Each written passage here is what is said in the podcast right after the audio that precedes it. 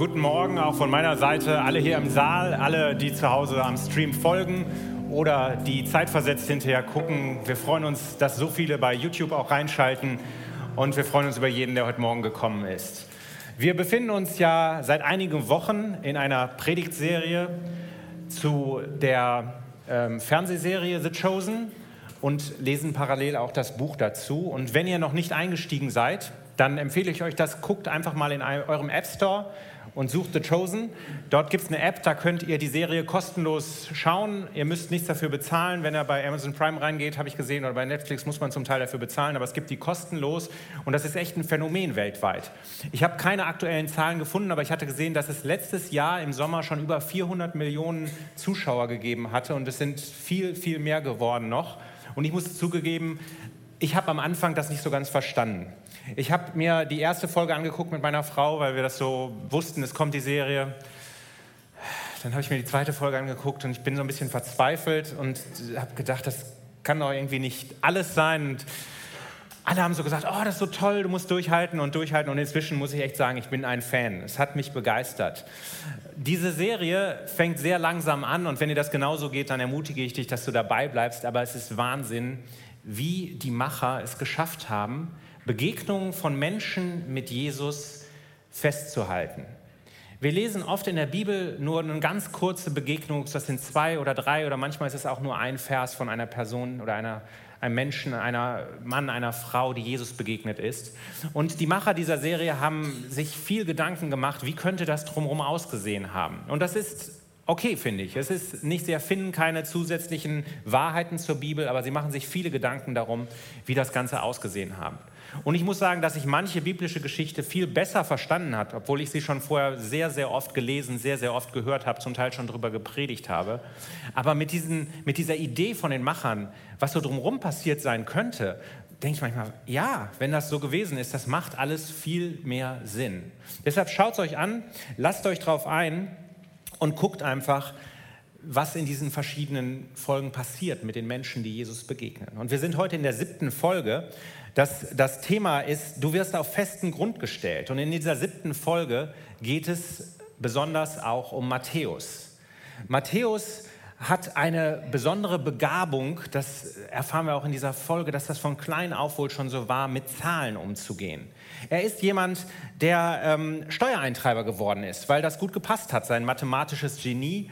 Und Steuereintreiber damals bedeutet, Judäa, Israel ist besetzt, Matthäus arbeitet mit den verhassten Römern zusammen. Er bereichert sich an seinen eigenen Landsleuten. Und dadurch ist er zwar in der römischen Gesellschaft irgendwie angesehen, aber er ist aus der jüdischen Gesellschaft ausgestoßen. Die Macher der Serie geben, Jesu, äh, geben Matthäus, äh, finde ich, sehr interessante Züge. Er ist ähm, wenig sozialkompetent, hat so einen Tick, ja, dass er immer so irgendwie ähm, sich die Sachen so anguckt. Ähm, er ist aber auch sehr logisch strukturiert. Er sieht Aufgaben und er kann sie machen. Und dann kommt plötzlich Jesus vorbei. Das hat Tim letzte Woche erzählt in der Predigt. In der Folge davor passiert das Wunder, wo ein Gelähmter geheilt wird. Und Matthäus sitzt nah dabei und sieht das aus erster Hand quasi, er ist Augenzeuge, wie dieses Wunder passiert. Da ist jemand, der ist stadtbekannt, der wird geheilt, er kann wieder aufstehen. Und äh, Matthäus sieht das, aber er kann es nicht einordnen. Es bringt sein ganzes Weltbild ins Wanken. Und dann, das ist auch vorne in dem Buch, in dem Kapitel direkt, da steigt das Kapitel ein, weiß er sich nicht zu helfen. Er geht zu seiner Mutter. Er geht nach Hause, wo er eigentlich gar nicht willkommen ist. Und da entwickelt sich dieser, dieser Dialog mit seiner Mutter. Und in diesem Dialog stellt Matthäus seiner Mutter die Frage, hast du schon jemals ein Wunder gesehen? Hey, alles was ich bisher in meinem Denken, in meinem, in meinem logischen Empfinden so gesehen habe, das kommt ins Wanken. Und ich kann mir das nicht erklären, sagt Matthäus. Ähm, er sagt auch, es fühlt sich so an, als würde alles irgendwie, ähm, äh, sein ganzes Fundament würde auf einmal ins Wanken kommen. Und er fragt seine Mutter, er stellt ihr diese Frage, hast du schon mal ein Wunder gesehen?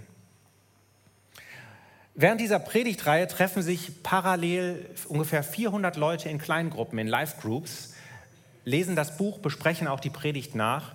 Und äh, auch da möchte ich dich ermutigen, es gibt immer noch eine Möglichkeit einzusteigen. Wir haben hier kompetente Leute, geh zum Infostand und wende dich an die, äh, wenn du noch dabei sein möchtest. Aber ich möchte euch ermutigen, in der nächsten Woche in den Live-Groups euch einmal diese Frage zu stellen, hast du schon mal ein Wunder gesehen?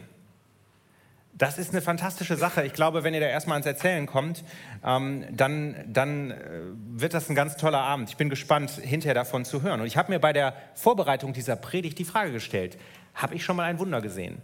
Welche Wunder habe ich mit Jesus schon mal gesehen? Was habe ich mit ihm erlebt? Wo hat Gott meine Vorstellung von dem, was möglich war, völlig über den Haufen geworfen und ganz anders, als ich mir das dann vorstellen konnte? Und Tim hat letzte Woche in seiner Predigt gesagt, ich finde das ganz wunderbar, wie das so aufeinander aufbaut, denn ich hatte meine Predigt schon fertig geschrieben und habe dann Tims Predigt gehört und habe gedacht, Gott hat da echt ähm, was vorbereitet. Tim hat letzte Woche darüber geredet, hat gesagt, es gibt eigentlich zwei Arten von Wundern. Es gibt innerliche und äußerliche Wunder. Hört euch die Predigt nochmal an auf unserem Channel oder in unserem Podcast. Aber ich möchte heute über diese Form des äußerlichen Wunders reden, weil das ist das, was Matthäus sieht. Er wird Zeuge von etwas, was die Naturgesetze außer Kraft setzt. Er sieht eine Manifestation von der Kraft Gottes, die einfach, ja, die ihn durcheinander bringt. Ich habe dann weiter überlegt, und das ist keine biblische Einordnung, also von daher, wenn ihr andere Kategorien habt, dann ist das völlig okay und es gibt bestimmt noch ein paar mehr, aber ich habe überlegt, diese äußerlichen Wunder, diese, wo wirklich was passiert, die da sind mir drei verschiedene Kategorien eingefallen. Jede gute Predigt hat immer irgendwie drei Punkte und von daher passt das ganz gut. Äh, aber äh, freut euch nicht zu früh, wenn wir mit den drei durch sind, geht es nochmal weiter mit drei weiteren Punkten. Drei Kategorien von, von Wundern, die eben irgendwie äußerlich sind und die nicht, wie Tim das letzte Woche gesagt hat, innerlich in meinem Herzen passieren, wo Gott da etwas verändert. Die erste Kategorie, das ist das, was Matthäus erlebt, als er den Gelähmten plötzlich wieder sehen und springen sieht. Nämlich das ist das absolut Unfassbare, das, was nicht wissenschaftlich rational erklärbar ist. Es ist spektakulär. Hey, ein Gelähmter steht auf. Und die kannten ihn alle. Die wussten, das ist nicht irgendeiner, der wurde äh, reingebracht und der war ein Schauspieler oder sonst irgendwas, sondern es ist was passiert. Gottes Kraft wird physisch sichtbar und es gibt keine logische Erklärung dafür. Und ich habe einige Zeit überlegen müssen, ob ich so ein Wunder schon mal tatsächlich gesehen habe. Und das ist auch was, redet in den Live-Groups darüber. Habt ihr, so, habt ihr diese Kategorie schon mal gesehen? Nicht logisch zu erklären, kein Zufall, sonst irgendwas. Ich habe mit meiner Frau Katrin überlegt und uns beiden fiel sofort eine Geschichte ein. Und da möchte ich euch mit reinnehmen. Das ist lange, lange her. Da ähm, waren wir verheiratet, hatten noch keine Kinder. Und Freunde von uns haben eine evangelische Kirchengemeinde, haben da ähm, äh, geleitet und haben uns gefragt, ob wir mit auf eine Jugendfreizeit nach Schweden kommen möchten und bei dieser Freizeit mitleiten, mithelfen. Und wir haben gesagt, das ist eine super Idee. Schweden, tolles kleines Haus am See, drumherum nur Wald und Elche. Ähm, Jugendliche, die irgendwie Lust haben, äh, Spaß zu haben und Gottes Wort zu hören, das war unser Ding. Und da haben wir gesagt, fahren wir mit. Und als wir ankamen, haben wir gemerkt, es ist irgendwie eine ganz komische Atmosphäre. Die Teilnehmer waren aggressiv, es war so, als läge so eine Dunkelheit über diesem, diesem ganzen Haus drüber. Und die Leiter aus der Gemeinde haben uns auch gesagt, die verhalten sich völlig anders, als wir das sonst so von ihnen kennen. Es gab Streit unter den Teilnehmern. Sie waren überhaupt nicht dafür offen, wenn wir irgendwie was aus der Bibel erzählt haben oder sonst irgendwas. Wir hatten Teilnehmer, die haben ähm, uns gesagt, dass sie nachts in den Zimmern Fratzen gesehen haben an den Wänden. Und das waren Teenager, die jetzt sonst so auf hart gemacht haben, aber die echt irgendwie total verstört waren. Und dann ähm, haben wir gesagt, wir müssen jetzt als Leiter beten, dass irgendwas passiert hier, dass diese Dunkelheit weggeht.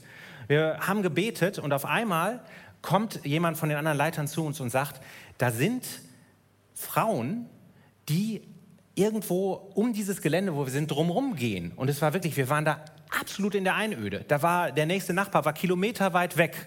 Aber da waren auf einmal Frauen und Katrin und ich sind rausgegangen und haben uns die angeguckt und ich muss sagen, so habe ich mir Hexen in Märchen immer vorgestellt.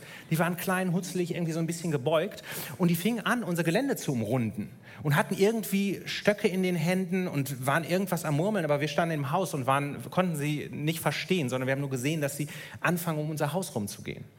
Und irgendwann ähm, sind sie zu dem Tor gegangen. Und es war so ein, so ein, ganz langer, geschotteter Weg, so eine Einfahrt, die zu unserem Haus hinging. Und äh, der lange Weg ging zu der Straße. Und sie gingen zu diesem Tor und betraten unser Gelände und fingen an, so irgendwie murmelnd auf unser Haus zuzugehen. Und wir haben gesagt, was machen wir denn jetzt? Was ist das? Was passiert hier gerade?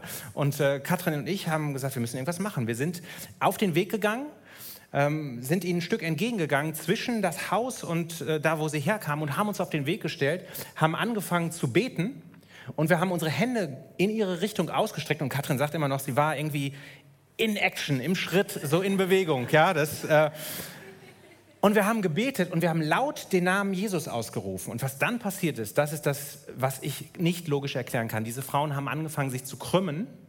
Sie haben angefangen zu schreien Sie haben sich den Bauch gehalten und sind fluchend umgedreht und sind weggerannt und haben den, den, das Gelände hinter sich gelassen und sind irgendwo da verschwunden, wo sie vielleicht hergekommen waren. Und wir standen da und haben uns angeguckt und haben gesagt, was, was ist hier gerade passiert? Ich habe keine logische Erklärung für das, was ich gerade gesehen habe. Ähm, aber es war so, dass diese Freizeit auf einmal eine Wendung genommen hat. Das, das, wo wir vorher so vielleicht gesagt haben, da ist eine Dunkelheit drüber, das war auf einmal weg. Und es sind echt tolle Sachen passiert mit den Teilnehmern.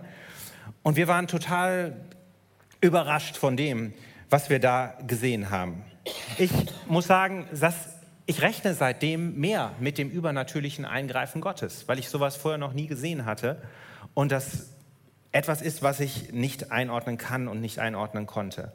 Und ich wünsche mir mehr zu sehen von diesen Wundern, weil das ist cool, Gottes Wirken auf diese Art und Weise zu sehen und zu merken, er kann auch heute noch eingreifen und kann Dinge tun, mit denen wir nicht rechnen. Ihm gebührt alle Ehre für solche spektakulären Dinge. Erzählt euch das in den Live-Groups und denkt darüber nach, ob ihr das erlebt habt.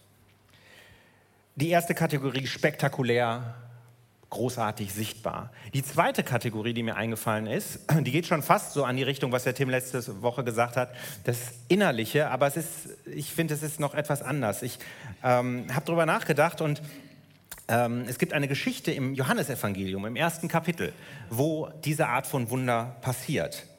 Jesus fängt gerade an, seine Jünger zu berufen. Er zieht durch die Gegend und er hat den Philippus getroffen und hat ihm gesagt, komm, folge mir nach. Und Philippus rennt begeistert zu seinem Freund Nathanael. Und er sagt, wir haben den gefunden, von dem Mose im Gesetz und die Propheten geschrieben haben, und das lese ich euch jetzt den Bibeltext vor aus 1. Johannes, wir haben den gefunden, von dem Mose im Gesetz und die Propheten geschrieben haben, Jesus, Josefs Sohn aus Nazareth. Und Nathanael sprach zu ihm, was kann aus Nazareth Gutes kommen? Philippus spricht zu ihm, komm und sieh. Jesus sah Nathanael kommen und sagte von ihm, siehe, ein rechter Israelit, in dem kein Falsch ist. Nathanael spricht zu ihm, woher kennst du mich? Jesus antwortete und sprach zu ihm, bevor Philippus dich rief, als du unter dem Feigenbaum warst, habe ich dich gesehen. Nathanael antwortete ihm, Rabbi, du bist Gottes Sohn, du bist der König von Israel. Jesus antwortete und sprach zu ihm, du glaubst, weil ich dir gesagt habe, dass ich dich gesehen habe unter dem Feigenbaum. Du wirst noch Größeres sehen als das. Und ich weiß nicht, ihr diese, ob ihr diese Geschichte schon mal gehört habt oder wenn ihr sie jetzt so hört, aber ich frage mich, habe ich da irgendwas verpasst? Was ist denn da passiert? Nathanael hört von seinem Freund, hey, wir haben den Messias getroffen, wir haben Gottes Sohn gefunden. Und er sagt, äh, Nazareth, was soll aus Nazareth schon Gutes kommen? Und ist total abfällig und, und äh, lehnt das ab. Und dann geht er dahin und Jesus sagt, hey Nathanael, ich habe dich unterm Feigenbaum gesehen. Und Nathanael geht von totaler Quatsch zu, ich falle auf die Knie und sage, das ist Gottes Sohn. Aber da scheint irgendetwas passiert zu sein, was gar nicht in der Geschichte steht. Und ich glaube, das ist eine Art von Wunder, die tatsächlich in uns drin passieren kann. Denn vielleicht hat Nathanael unter diesem Feigenbaum gesessen und hat ein Gebet gesprochen, in dem er alles auf eine Karte gesetzt hat. Vielleicht hat er gesagt, Gott, ich sitze hier unter diesem Feigenbaum und wenn es dich wirklich gibt, dann gib mir jetzt, heute ein Zeichen, in dem dieser Feigenbaum vorkommt und irgendwas anderes und ich weiß nicht genau, wie es gehen soll, aber Gott, wenn es dich gibt, dann will ich dieses Zeichen sehen. Und dann passiert etwas, nämlich dass Jesus diese Situation anspricht und für Nathanael ist auf einmal klar, Gott hat ein Wunder getan. Er hat ein Wunder getan, das für niemanden, der drumherum steht, irgendwie ersichtlich ist. Wahrscheinlich haben die Jünger auch gedacht, was ist denn hier gerade passiert? Aber für Nathanael ist etwas in seinem Leben passiert, wo er mitbekommen hat, Gott sieht mich. Gott hat das Gebet, was ich im Stillen gesprochen habe, das hat er tatsächlich erhört. Er ist tatsächlich in meine Situation reingekommen und hat ein Wunder getan. Ein ganz persönliches Wunder. Das ist die zweite Kategorie, dieses etwas stillere persönliche Wunder. Also spektakuläre Wunder, die etwas ruhigeren, ähm, stilleren. Und als dritte Kategorie ist mir eingefallen der extrem unwahrscheinliche Zufall. Es gibt Dinge, wenn du die erzählst, da kann natürlich jemand kommen und sagen, ja, aber, ne, muss ja nicht Gott gewesen sein. Kann ja auch, ne, kann ja auch irgendwie so passiert sein. Und wenn du genug von diesen extrem unwahrscheinlichen Zufällen in deinem Leben hintereinander erlebt hast, dann weißt du irgendwann, nein, wenn das so einfach wäre, dann hätte ich schon ganz oft im Lotto gewonnen. Ja, wenn dieser extrem unwahrscheinliche Zufall wirklich in meinem Leben dauernd eintreffen würde, Gott hat eingegriffen. Und auch da habe ich mit Katrin überlegt, was, was fällt denn in diese Kategorie? Und äh, da ist mir die Geschichte eingefallen, wie wir 2006 in Nepal waren. Wir waren als äh, Kurzzeitmissionare für drei Monate in äh, Nepal und haben da in einem Krankenhaus gearbeitet.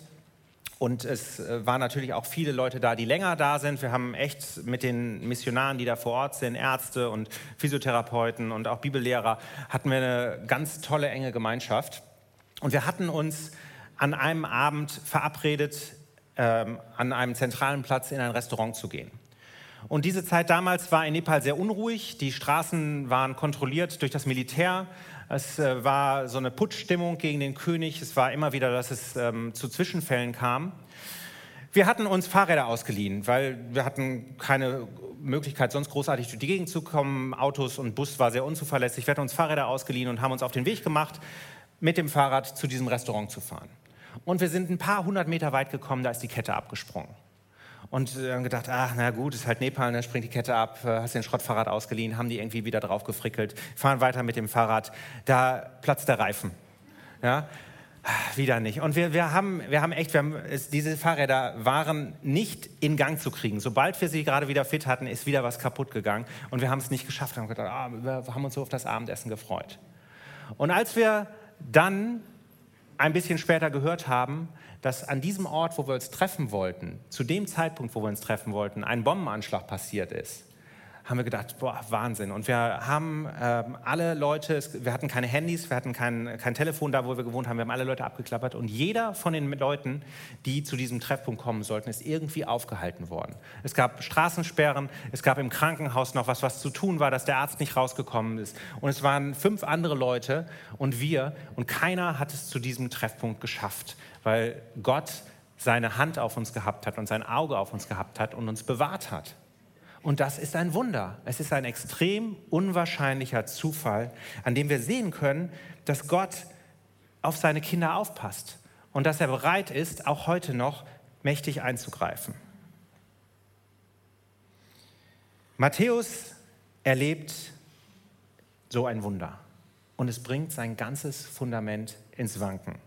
Er merkt, dass er sein Leben bisher auf ein Fundament gebaut hat, das durch die Erlebnisse mit Jesus Risse bekommt, weil es einfach nicht kompatibel ist. Matthäus hat in dieser Serie auch immer seine Schreibtafel dabei. Ja, er liebt Excel-Tabellen. Das ist das, wofür er sein Herz schlägt. Aber Jesus passt in keine dieser Excel-Tabellen rein, das merkt er. Und auch der Rest seines Lebensfundaments ist nicht mit Jesus übereinzubringen. Matthäus hat sich auf die Seite der Römer geschlagen. Er führt materiell ein tolles Leben. Er hat eine eigene Leibwache. Er hat Geld. Er hat ein großes Haus. Aber er ist leer. Und er sehnt sich nach Gemeinschaft. In einer Folge sehen wir das auch, wo äh, Sabbat ist und die Juden haben diese Schabbatfeier und er macht sich auf den Weg zu seinem Elternhaus, weil er auch irgendwie mitfeiern möchte. Aber er steht vor der Tür und er traut sich nicht reinzukommen und er dreht wieder um und er geht wieder nach Hause. Und er ist unglaublich einsam. Wie oft hat er gehört, Matthäus, du bist hier nicht willkommen. Matthäus, du hast die falschen Entscheidungen getroffen. Und dann kommt Jesus vorbei in dieser Folge 7 sieht man das echt unglaublich gut dargestellt und bietet Matthäus an, ihm zu folgen. In der Bibel lesen wir in Matthäus 9, Vers 9, und als Jesus von dort wegging, sah einen Mensch am Zoll sitzen, der hieß Matthäus. Und er sprach zu ihm, folge mir. Und er stand auf und folgte ihm. Matthäus ist bereit, all das zu verlassen, was er sich aufgebaut hat, als Jesus ihn in die Nachfolge ruft. Und die Bibel sagt uns nicht, was Matthäus schon vorher alles erlebt hat. Aber ich finde es irgendwie logisch, das in dieser Serie so zu sehen. Denn wenn du dir vorstellst, einfach nur, da kommt irgendwer vorbei und sagt, folge mir nach, und er schmeißt alles weg und rennt ihm hinterher, ähm, das ist einfach eine gute Story, die in der Serie drumherum erzählt wird und sie macht irgendwie Sinn, weil sie zeigt, dass das Fundament von Matthäus nicht auf einmal zusammengebrochen ist, sondern es hat langsam angefangen zu bröckeln. Und als dann diese Aufforderung von Jesus kommt, folge mir nach, kommt der Moment, in dem Matthäus bereit ist, sein Fundament zu wechseln. Er will dieses neue Fundament, das Jesus ihm anbietet, und er will sein Leben darauf aufbauen. Er hat keine Ahnung, was das genau bedeutet, Jesus zu folgen. Aber ich glaube, das hatte keiner der Jünger damals, die losgegangen sind. Aber die Begegnung mit Jesus ist so kraftvoll, dass er es tut. Und das ist ein Wunder, zu sehen, dass ein Mensch bereit ist, sein Fundament zu wechseln. Vielleicht bist du wie Matthäus. Du hast dein Lebensfundament auf finanzielle Sicherheit gebaut. Du bist stolz darauf, dass du es zu was gebracht hast. Du hast ein gutes Einkommen, hast ein schönes Haus ähm, es muss ja nicht unbedingt wie bei Matthäus bedeuten, dass du deine Landsleute ausnimmst. Es kann ja auch einfach so sein, dass es dir gut geht und Geld für dich wie ein sicheres Fundament ist, auf das du baust. Und natürlich ist es auch gut vorzusorgen. Da sagt ja keiner was dagegen. Ähm, aber wenn es bedeutet, dass diese Finanzen dir Sicherheit geben, worauf du deine ganze Hoffnung und dein Vertrauen setzt, dann ist es das falsche Fundament. In den Sprüchen steht ein wunderbarer Vers dazu. Der Reiche hält sein Vermögen für eine Festung. In seiner Einbildung erscheint es ihm wie eine hohe Mauer. In seiner Einbildung erscheint ihm das ganze Geld, was er hat, wie ein richtig gutes Fundament. Wie eine richtig hohe Mauer, die gegen alle Feinde schützen kann. Aber der Schein trügt. Jesus möchte, dass wir unsere Hoffnung auf ihn setzen. Und er möchte, dass wir ihm unsere Sorgen über unsere Schulden genauso geben wie die Sorgen wie wir unsere Aktien noch besser anlegen können oder was wir sonst machen können. Er möchte, dass wir unsere Finanzen für sein Reich einsetzen, dass wir ihm das zu Füßen legen und dass wir da investieren und es soll uns nichts nachts den Schlaf rauben. Lass Jesus ran an dein altes Fundament und sei bereit, wenn er dich auf neuen Grund stellen möchte. Neben Matthäus haben wir ja noch ein paar andere Figuren, die in dieser Serie immer so im Fokus stehen. Und da ist in der Folge auch Nikodemus, der Pharisäer, der Schriftgelehrte, der im Reichtum lebt, der es zu Ansehen gebracht hat, der ein bekannter Bibellehrer ist in ganz Israel. Und das Fundament, auf dem Nikodemus sein Leben gebaut hat, ist sein Wissen, ist seine soziale Stellung, die er hat, ist das auch, dass er denkt, dass er vor Gott gerecht dasteht und dass er ein guter ist. Und trotzdem lesen wir, dass Nikodemus sich nachts auf den Weg macht, um mit Jesus zu sprechen. Irgendetwas an seinem Fundament scheint bei ihm auch ins Wanken gekommen zu sein, dass dieser gelehrte Rabbi sich aufmacht, um mit dem Sohn des Zimmermanns aus Nazareth in der Dunkelheit seine Fragen loszuwerden. Und das Vertrauen auf den eigenen Verstand und das eigene Wissen, das sieht man bei Nikodemus da gut, ist kein Hindernis, um zu Gott zu kommen. Vielleicht bist du jemand, der, der viel nachdenkt, der, der gerne Dingen auf den Grund geht, aber das ist kein Hindernis. Du musst, wenn du die Bibel aufschlägst, dein Gehirn nicht ausschalten. Du musst nicht, wenn du sonntags in die Gemeinde kommst, deinen Verstand an der Garderobe abkommen, sondern Jesus möchte, dass dieser Verstand, den er dir gegeben hat, dass du ihn einsetzt und dass er dass er letztendlich dazu dient, dass du deine Gaben noch besser einsetzen kannst. Wenn du gerne alles selbst rausfinden möchtest, wenn du denkst, deine Intelligenz ist dein Fundament, dann ist es vielleicht dran, dass du dir Gedanken machst, ob du auf dem Fundament von Jesus nicht besser stehst. Gott macht eine klare Aussage dazu in Jesaja 55 im Vers 9. Da steht: Denn wie der Himmel die Erde überragt, so sind auch meine Wege viel höher als eure Wege und meine Gedanken sind höher als eure Gedanken. Ja, nutz deinen Verstand, aber du wirst trotzdem nie an diesen Verstand von Gott drankommen. Nutze die Dinge, die er gegeben hat, in der Gemeinde, um zu denken, um zu planen, aber sei immer bereit für das Unglaubliche. Sei immer bereit, wenn Gott ein Wunder tun will, das deinen Verstand übersteigt und vielleicht auch beleidigt. Die dritte Person, die wir da sehen, ist Petrus. Und Petrus baut mit Sicherheit nicht auf seinen Verstand. Das kommt in der Serie immer wieder gut raus. Und da sehen wir in der Bibel auch ein paar Stellen, wo wir sagen müssen, Mensch, das war jemand, der ganz schön von sich selbst überzeugt war. Der hatte ein riesengroßes Ego. Petrus war der Meinung, sogar nachdem er drei Jahre mit ihm unterwegs war, immer noch, er müsste Jesus beschützen. Wir lesen in der Bibel, als Jesus gefangen genommen wird, ist Petrus an seiner Seite und zieht sein Schwert und will für Jesus kämpfen und haut einem von den Knechten des Hohepriesters das Ohr ab. Und Jesus guckt ihn an und sagt, Petrus, hast du es immer noch nicht verstanden? Du brauchst nicht für mich kämpfen, ich kann ganz gut auf mich selber aufpassen. Wenn mein Vater wollte, könnte er Legionen von Engeln schicken, die mich herausholen. Aber das ist nicht der Weg. Und so lesen wir immer wieder, dass Petrus derjenige ist, der vorlaut spricht, ähm, der auf seine eigene Kraft vertraut, der einen Plan hat. Und Jesus sagt zu Petrus, weißt du was, dein Plan, der hat schon so oft nicht funktioniert. Nimm meinen. Der ist ganz anders, als du dir vorgestellt hast. Aber mein Plan ist besser. Auch für dich.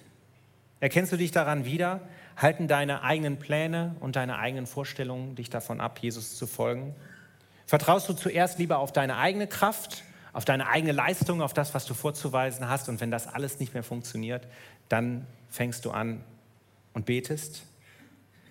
Willst du es gern selber schaffen und kämpfst und kämpfst und am Ende des Tages reicht es trotzdem nicht, dann habe ich noch einen Bibelvers und eine Einladung von Jesus an dich. In Matthäus 11 steht, kommt alle her zu mir, die euch abmüht und unter eurer Last leidet. Ich werde euch Ruhe geben. Wechsel dein Fundament. Nicht mehr deine eigenen Vorstellungen und deine eigenen Pläne, sondern Jesu Vorstellungen nicht mehr dein eigener Reichtum, sondern alle Dinge untergeordnet unter die Vorstellung von Jesus. Das ist ein Fundament, das trägt. Und ich kann dir sagen, es wird nicht alles perfekt werden. Wenn dir das jemand verspricht in einer Kirche oder in einer Gemeinde, komm zu Jesus und das wird alles gut, dann ist das eine Lüge.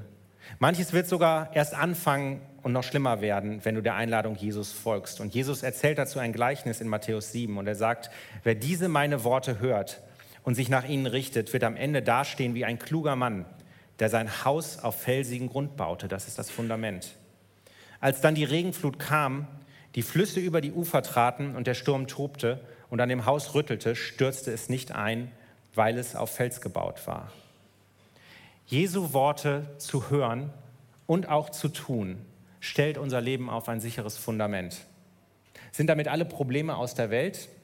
Jesus sagt, nicht, dass wenn wir dieses Fundament bauen, ähm, dass das ganz klug wäre, dass wir unser Lebenshaus auf Fels bauen. Denn es könnte ja irgendwann mal so sein, dass vielleicht ein Sturm, Sturm kommt. Jesus sagt in diesen Versen ganz eindeutig, es wird ein Sturm kommen. Jesus sagt, wenn dann der Sturm kommt, wenn dann die Flut kommt, dann wirst du ein sicheres Fundament haben. Das ist keine Option. Die Stürme und die Fluten werden kommen, ganz egal, wie gut du finanziell vorgesorgt hast. Es kann sein, dass ein Anruf kommt mit einer Diagnose. Es kann sein, dass du ein Gespräch hast mit jemandem aus heiterem Himmel, ein Unfall, eine Mitteilung, ein Telefonat, was dein Lebensfundament erschüttert. Und dann ist es gut, wenn du sagen kannst, ich habe nicht auf meine eigene Worte und auf meine eigene Weisheit und auf meine eigenen Finanzen gebaut, sondern auf das Fundament von Jesus. Und Jesus bietet das jedem an. So wie er Matthäus gerufen hat, sagt er zu jedem auch heute noch, komm und folge mir nach. Die Frage ist, was machst du damit? Bist du bereit, sein sturmerprobtes Fundament zu nehmen, das Halt gibt, wenn alles um dich herum zusammenbricht? Manchmal sprengt es unsere Vorstellungskraft. Wie, wie kann das gehen? Wie kann ich an einen Gott glauben, den ich nicht sehen kann? Wie kann ich jemandem folgen, ähm, von dem ich so wenig weiß? Das fordert uns heraus, weil es uns manchmal herausfordert, unsere Sicherheit aufzugeben. Aber ich lade dich heute Morgen ein, wenn du das tun möchtest, auf Jesu Einladung, folge mir nach, zu antworten, dann hast du die Möglichkeit. Ich werde gleich ein Gebet sprechen. Und wenn du, ähm, wenn du das möchtest und sagst, ich möchte Jesus nachfolgen, zum ersten Mal, ich möchte diesen Wechsel haben, ich habe mein eigenes Fundament lang genug ausprobiert und ich merke, das ist nicht das, worauf ich weiterbauen möchte, ähm, dann bitte ich dich, dass du jetzt einfach da, wo du bist, gerade aufstehst und äh, ihr im Livestream, das ist vielleicht komisch, wenn ihr alleine vom, vom Rechner seid, aber wenn das heute eure Entscheidung ist, dann bitte ich euch auch, dann steht einfach auf. Und es ist gut, wenn man eine Entscheidung trifft, wenn man sie später festmachen kann, an einem Datum, an einer Uhrzeit, an einem Ort. Ich kann euch genau sagen, an welchem Tag Wochentag, welches Datum ich die Entscheidung getroffen habe, Jesus nachzufolgen. Und das gibt mir Sicherheit, weil ich weiß, dass mein Fundament an diesem Tag gegründet wurde. Von daher, steh auf an deinem Platz, wenn du das möchtest. Und ich werde für dich beten und auch für euch zu Hause im Stream. Jesus, ich danke dir dafür, dass du das heute genauso sagst, komm und folge mir nach. Und Jesus, ich danke dir dafür, dass dein Fundament trägt und ich durfte das erleben. Ich durfte das so oft erleben in meinem Leben an Situationen, wo ich selber nicht mehr weiter weiß. Und ich danke dir dafür, dass wir das heute genauso, dass jeder Einzelne das erfahren kann. Ich danke dir dafür, dass Entscheidungen getroffen werden. Ich danke dir dafür, dass Leben neu ausgerichtet wird. Ich danke dir dafür, Jesus, dass du ein Gott bist, der Wunder tut. Ich danke dir, Vater, dass du derselbe bist gestern, heute und in Ewigkeit. Und ich danke dir, Heiliger Geist, dass du wirkst und dass du Veränderung schenkst. In Jesu Namen. Amen. Wenn ihr ähm, am Ende des Gottesdienstes, wenn ihr eine Entscheidung getroffen habt, ähm, haben wir hier vorne Menschen, ähm, die stehen hier, die haben einen Button an mit Gebet und die freuen sich, wenn ihr zu ihnen kommt. Ihr werdet nicht Mitglied in irgendeiner Kirche, ihr werdet nicht Mitglied in irgendeinem Club, aber wir möchten gerne für euch beten. Und wenn ihr dieses Gebet zu Hause am Stream oder hinterher im Channel gesprochen habt, dann geht auf die Homepage bei uns auf treff.leben.com und ähm, da gibt es eine digitale Connect-Card und füllt die einfach aus ähm, weil wir möchten gerne von euch hören, wir möchten mit euch in Verbindung treten ähm, und möchten für euch beten können. Amen.